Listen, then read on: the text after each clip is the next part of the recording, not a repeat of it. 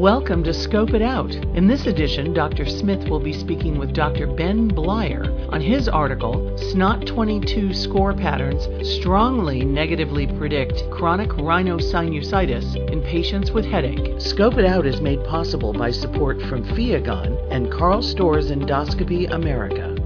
Hello and welcome to Scope It Out, the podcast of the International Forum of Allergy and Rhinology. I'm your host, Dr. Tim Smith.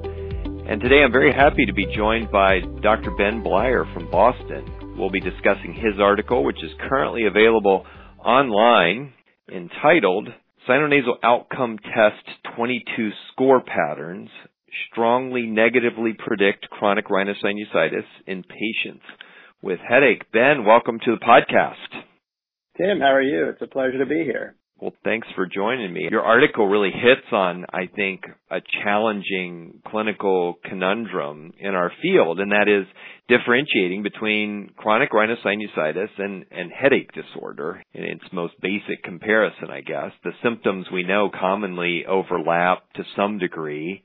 And I also think the lay media has conditioned our patients, maybe it's the media and advertising has conditioned our patients to think that many of their headaches are, are sinus headaches when really all of the evidence generally points away from that for the majority of those patients. And, and then this generates patients with pretty strongly held beliefs that their headache is sinus related when often that's simply not the case. And then as a result, we see all of the patients who head down the wrong pathway for treatment and the potential or even adverse consequences that that brings. So I'm interested uh, in your thoughts on this topic in general before we dive into your article.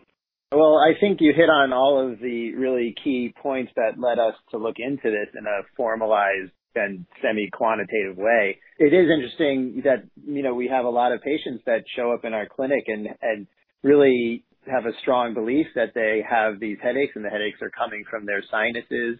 And in some respects, the most difficult thing with those patients is not making the diagnosis, but it's really walking them through the process and, and teaching them and educating them on what their headaches and facial pressure is from and what it's not and really how to then change course and try to think about therapeutics that may actually help them. You touched upon, you know, a great point with respect to the media, but I, you know, we see a lot of patients who come in from mm their primary care or from urgent care and so forth who've mm-hmm. been on multiple rounds of antibiotics and have gone through, you know, cycles and cycles of this. And so I do think it's, it's not just the sort of lay press that's conditioning patients, but I think that they, many of them have gone through uh, quite a long time suffering with this and trying different therapeutics and, and then for, you know, after potentially months or even years of this to have someone tell them point blank that they were, you know, this was not the source of their issue in the first place. Again, that's, it's a hard pill to swallow, no pun mm. intended.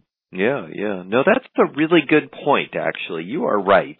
I think it's our healthcare system that also contributes to conditioning these patients. It's, it's interesting to me that for whatever reason, a patient doesn't want to be told that they just have a headache or a headache disorder or a migraine headache or some form of other headache disorder.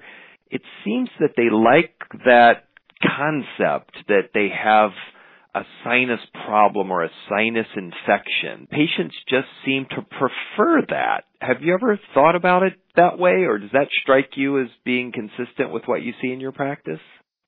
I think in a manner of speaking, it does. I think that patients in general want to have something, a, a diagnosis, something formal to attribute their symptomatology to. And I think that in general, the sinuses, because everybody gets URIs and everybody has had nasal congestion, it's something that everybody can understand. Mm-hmm. Now, I think if we do our job properly and, and the, the medical establishment as a whole, and educates patients that nerve generated or neur- neuropathic type pain or migraine type pain is just as real and just as treatable yeah. uh, as sinusitis that that they can shift their need to hang that hat on the sinus diagnosis and can shift it to something that actually is the source. Yeah. And so I think that that again that onus is really falls upon us. Right. And, you know when I when I see these patients, I think one of the most challenging things I've had in my clinical career is actually figuring out how to teach patients about this. And one of the things I like to, one of the words I like to use with them is masquerade. So I say that, you know, headaches can masquerade as sinusitis. And I think in some ways that takes the blame, their, their own blame off themselves of how they could have misattributed their, their disease. And I think it puts it back on the disease process itself and it allows them the freedom to take on that other understanding. No, that's a really good point. Uh, why do you think that patients are a bit embarrassed to maybe be told that they have headache disorder or be diagnosed with headache disorder, whereas having chronic rhinosinusitis seems just fine. It's almost as if, um, you know, it's almost as if there's a stigma attached with having headache disorder that patients are thought to be perhaps not as psychologically stable or, or something. I just get a sense that there's something else playing out here. No, I agree. I, I don't have a, a, a perfect answer, but I agree. I think there is a stigma, and, and oftentimes when I tell a patient, no, you know, we think of this may be some form of headache, you know, their answer is, well, I'm not crazy. Yeah. And so, uh, you know, so I do think that, that oftentimes the feeling is that, that that diagnosis doesn't carry the same type of weight or the same type of medical certitude as a sinusitis diagnosis.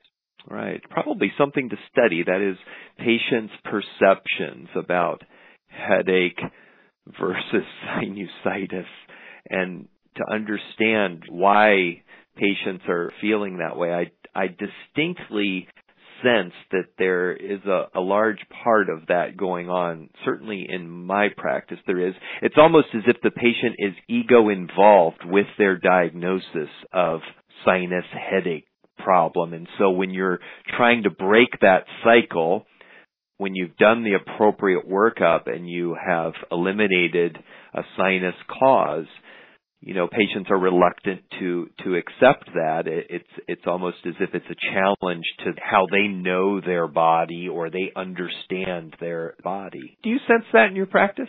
I, I do, and it's interesting that you say that. So, you know, my father is actually a psychiatrist who's now been practicing for about 45 years, and and he he makes a similar sort of uh, comparison to a lot of disorders where where really it that disorder becomes part of the patient's personality, part of their life yeah. experience, and to take that away from them, it's not just an issue of curing a problem. It's really, you know, changing their perception of themselves. So I think, yeah. I think that's exactly right. Fascinating. I hadn't really thought about this leading up to our podcast. We digress. Let's get back to, uh, let's get back to how, how did you go about studying this? I mean, your, your plan was to try to identify predictors of headache disorder versus sinusitis based on patient presenting, I guess, symptoms or quality of life. Tell, take us through that a bit. Sure. You know, as you noted, we see this problem quite a bit in our clinic. And if you look at the numbers in our paper, it's in the 20, 25% range of the patients that present with headache. And so this has been something that we've thought about for quite a while. And I think there was a gestalt among many of the rhinologists in my practice that if a patient comes in and you ask them about their symptoms and the first thing they say to you is pain, whereas pain is the predominant and most bothersome symptom, that that in of itself almost guarantees that they don't have sinusitis. Hmm. And so we took that a step further and said, well, why would that be? If that's true, if that hypothesis is true, then it must mean that not only is pain not a as severe potentially in patients with chronic sinusitis, but all of the other sinusitis associated symptoms, congestion, loss of smell, drainage, those are the predominant symptoms. And so we, we started to think about this as not only what are the symptom features that um, are not as predominant in sinusitis, but then how do they relate to the features that we as practitioners just in general think we often hear from patients who have sinusitis and obviously are part of the diagnostic criteria. So we sort of went about saying, well, let's do a prospective study and let's ask the next X number of patients, what is the most, you know, severe symptom you have? And then we would, you know, potentially go and look at what they were actually ultimately diagnosed with and, and, you know, make some conclusions from that. But in doing so, we realized, you know, we really need a large population and I think the, the aha moment for this was we realized we already have all this data. You know, we collect mm-hmm. SNOT 22 scores on all these patients. Yeah. They've already essentially answered all of those questions for us. And because I am in a very large volume practice with a lot of other excellent fellowship trained rhinologists, we're able to pool our collective data sets. In this case, it's a retrospective manner, but since this is really a patient reported symptom criteria, the, the retrospective nature to some extent becomes a little less biased and a little less problematic. Right. And so we were able to go back and use the SNOT 22 scores as a basis to begin to figure out how do we answer this question. And we know that the SNOT 22 instrument can be broken down into various domains. And you've identified a couple of domains that are particularly revealing when it comes to distinguishing between these patients. Tell us about that. Sure. So as you mentioned there, depending on how you break it down, uh, five domains to the SNOT 22 score. So there's the rhinologic, the symptoms, the extra rhinologic symptoms, the ear and facial symptoms. So this is that domain three, which becomes critical for this type of analysis. Domain four are the psychological dysfunction symptoms, and then domain five is the sleep dysfunction. And there is some overlap between the two, depending on how you break them down. What we started out by saying was we took a very non-biased approach to it and said, let's not predict which elements, which questions, or which domains are going to give us the best answer let's just look on a broader scale at not only the individual questions, but groups of questions. And then I think the critical feature here is not just the grouping of questions, but actually the relationship of scores of groups to other scores. Right. Because again, we felt that by pooling questions and then comparing them to other questions, we, we potentially would be able to come up with a more sensitive measure. And that was sort of the approach that we took with respect to the receiver operator characteristic curve analysis and then ultimately the predictors. And so how would you summarize these findings to the clinician when they look at their instrument, the SNOT 22 instrument? How should they interpret the instrument to help them understand whether the patient's more likely to have a headache disorder or chronic rhinosinusitis?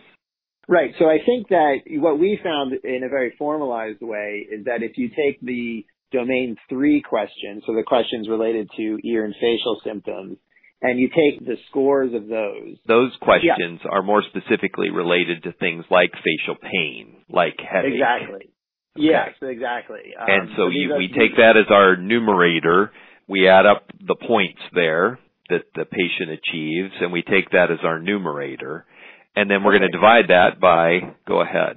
By the domain one scores. So these are the scores that are more specific to the nose and the sinuses. So these are the so first nasal uh, congestion, nasal discharge, nasal obstruction types of symptoms. Exactly. When we do that and we created a cutoff, we basically looked at a range of cutoffs and we did this in what we call a discovery population. So we took our first population of patients, which was about 724 patients, Right. And we divided them up between those who were diagnosed with chronic sinusitis and those who had what we define as non-sinogenic headache.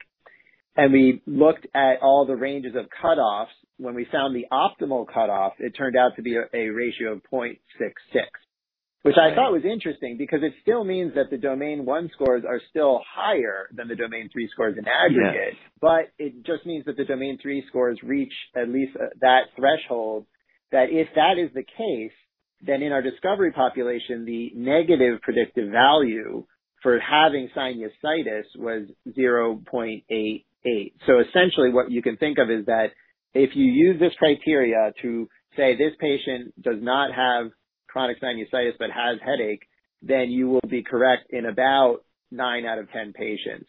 Or another way to think of it is you have a 9 out of 10 chance of being correct in that individual patient. Right.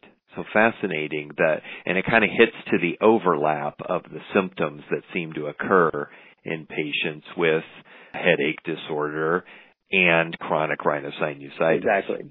And then the other really important thing that we did here was we not only found this in this population of patients, but then we had to validate it Right. And so we then went on to a another independent population, which was was almost was about half, slightly over half the size of the original population. So different patients, about you know a little bit more than half the same size, same characteristics, and then we applied that cutoff to this new population and found virtually an identical result, actually slightly better in the validation population. And this gave us tremendous comfort that this was not just an idiosyncratic optimized finding for the population we had in front of us. But the ability to take that number and apply it to a completely independent population, again, told us that at least there was some utility to this in the, in the broader clinical world.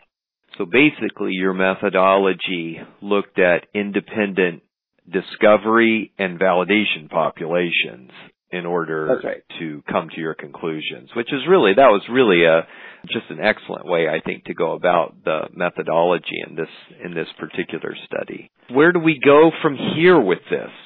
The other thing I just want to mention before moving on to that is, is Yeah. you know, for the practitioner out out in the community, even though we did this complex analysis and looked at multiple aggregate symptom scores, if you just take item 12, which is the facial pain and pressure score, Yes. patients who present independent of anything else with a score of 3.5 or higher had almost the same negative predictive value. And again, this does, kind of touches on your point. How do you, how does this use, how will we use this in clinical practice? Because even we don't sit around and calculate the domain three or domain one score ratios. Right. But I think if you just take item 12 and you say if this item is above three and a half, already it's unlikely that this is sinusitis. And I think again, again, that kind of parallels this idea that if the predominant symptom is pain, there's a high likelihood this is a not a sinusitis related symptom. That's a very practical, real world way to use this particular instrument. I find that more and more practitioners are using an instrument like the SNOT 22, a research instrument, but for the last few years now, I've really used it as a clinical tool in my practice, and this is one more way we can we can use this tool to help us distinguish between our patients. I take it that you use an instrument like this as an intake instrument on every patient that you see in your rhinology clinic. That's exactly right. And that's how we're able to collect this type of volume of patients. But Right. I think, you know, uh, going back to what we were talking about at the beginning with respect to educating and bringing the patients along, I think that the ability to have this type of quantitative data and say, use this to teach a patient and say, you know, when I do your endoscopy and I see no inflammation and I look at your snot score and this is the pattern of score, now you can tell a patient that when you look at in the literature uh, in populations of over a thousand patients, this is where we can say the likelihood of this is X. And I think that helps patients to sort of start to internalize that. For example, another strategy I use is I say, okay, when we get the CAT scan, if it shows healthy sinuses, this will confirm my suspicion. So again, you don't hand the diagnosis in the first place. You sort of walk the patient through the process. And hopefully by the end, you've, if you've done your job properly, the patient accepts that and then you can move on to the next therapeutic maneuver. I often find that a useful technique for me is to explain the patient that the very good news is that their sinuses actually appear to be healthy despite the fact that they and others have thought that their sinuses are unhealthy. And and the fact that their sinuses appear to be healthy based on our evaluation workup is a, is a very positive thing. And that it also helps us to eliminate some of the diagnoses that can be given in a situation like this I have good relationships with folks who treat headache disorder or neuralgia. And once we've identified that that is more precisely what's going on, I'm actually quite optimistic that those patients can be treated with good outcomes. And this is generally the way I go about helping the patient come to terms with shifting gears with regard to what they've thought is going on in their nose and sinuses and, and with their headache disorder. And I find that most of the time they will buy into that. Sometimes I say, you know, you've been on so many different antibiotics and steroids and perhaps some of them have even had surgery. And I say to them, we could probably keep beating on your sinuses over and over again. And yet you're still going to present with headaches and facial pain that none of this seems to have solved. So it's a, you've brought up education a few times and I think it's a really good point that this really does require a lot of time with the patient. You can't just say normal CT scan, your sinuses are fine. You just can't do that or they will leave your office so unhappy with your care. I, I that's been my experience anyway. No, I agree. I, ironically, these patients often take longer to treat, as it were, than yeah. the ones who actually have sinus. But you know, it's interestingly to your point about patients who have come in with surgery, we took this as an opportunity because we needed to look at the CAT scans to make sure these patients didn't have occult inflammation or, or anything that could even be construed as sinusitis. And, and it did give us an opportunity, at least in the 724 patients in the discovery population to, to look at a couple of other things that have been out there in the literature. So we did actually look at whether there was a higher rate of contact points in the headache group versus the sinusitis group and maxillary retention cysts in both groups. And, and there, as you might expect, there was no difference between the yeah. two. Yeah. But interestingly, we did find a higher rate of concha in the headache group. Now that right. was nine nine point one five percent versus five percent, and it was it was just barely statistically significant. I don't know what to make of that finding, but I think it's interesting that at least some of the other more commonly thought of um, issues that could cause headaches, such as retention cysts or contact points, you know, we didn't see a difference in our population. And let me ask you this, just from a practical clinical standpoint, how often in your practice have you found that a retention cyst was actually the cause of a patient's pain or discomfort or headache? To me, that yeah, would I mean, be almost unheard of.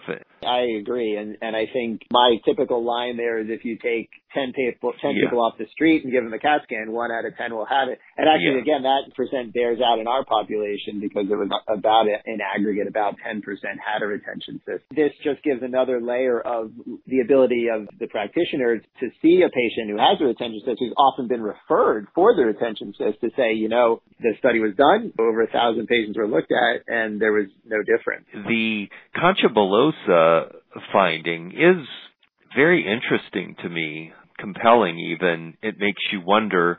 I've, I've always been suspicious of contact point headaches. I imagine that there are some people who experience these. It's just difficult to differentiate between those who have contact and those who don't because I find if you look hard enough, you can find contact in, in almost everyone. Right. I think the other thing you have to bear in mind is that even though that was the case, this there was only 43 concha seen in the population of 724 patients. So even if in a small group of a subgroup that the concha might contribute, it's Yeah. certainly hard to hang your hat on that. Yeah, agree. So where where do you think you go with this? Ideas for moving forward in the future from a from a research standpoint, or if someone was going to take on a new study, how might they go about that? Obviously, the best thing for any paper is to be replicated. So replicated by another academic group, first of all, would be great, but also a uh, community practice because we have to bear in mind that even though we looked at two different populations of, of a fairly large size, this is still a tertiary quaternary rhinology practice that we're looking at. And Right. so I think the, the replication in other settings is important. I also think what would be really very interesting is to look at in other cultures because we know that in some cultures, uh, attention to pain or, or discussions of pain are different and may- maybe less uh, emphasized or more emphasized. And I wonder whether this would be valid in other countries as well. Yeah, fascinating. Well, Ben, thank you. Your paper is really, really interesting, and I think it not only piques my interest and probably others about the differences between these patients, but it also greatly interests me some of the highly practical points that a clinician can take away from this. Number one, use your SNOT 22 instrument as a as an intake instrument and and get to know what those scores look like and begin to get comfortable with the domains. There are several papers published in the International Forum of Allergy and Rhinology, our journal, about the domains. And I think as clinicians grow in their comfort with the scores, with the domains, with particular items that you have called out during the podcast today, it can really help folks to manage these patients much more efficiently and I think with more confidence than, than we might have otherwise. I agree, and I and I want to thank you, Tim, for having me on the podcast. I've enjoyed the other ones, and it's an honor. But I also really want to make sure that I thank my co-authors and colleagues, Dr. Stacey Gray, Dr. Eric Holbrook, and Dr. Nick Busaba, who practiced with me in our rhinology practice in Boston. But most of all, I just want to make sure our first author, David Wu or Dawei Wu, uh, who's now back in China, he spent his uh, year doing a research fellowship with us, and he really put in the the hard work analyzing Yeah. all the data and collecting it. So I, I just want to make sure he gets the credit where credit is due. Well, thank you so much, Ben, and best of luck with your future work. Thanks so much, Tim. Thank you for listening. Scope It Out is a co-production of the International Forum of Allergy and Rhinology and Wiley. All opinions in this podcast are those of Dr. Smith and his guests and do not necessarily reflect those of Wiley or of the sponsors.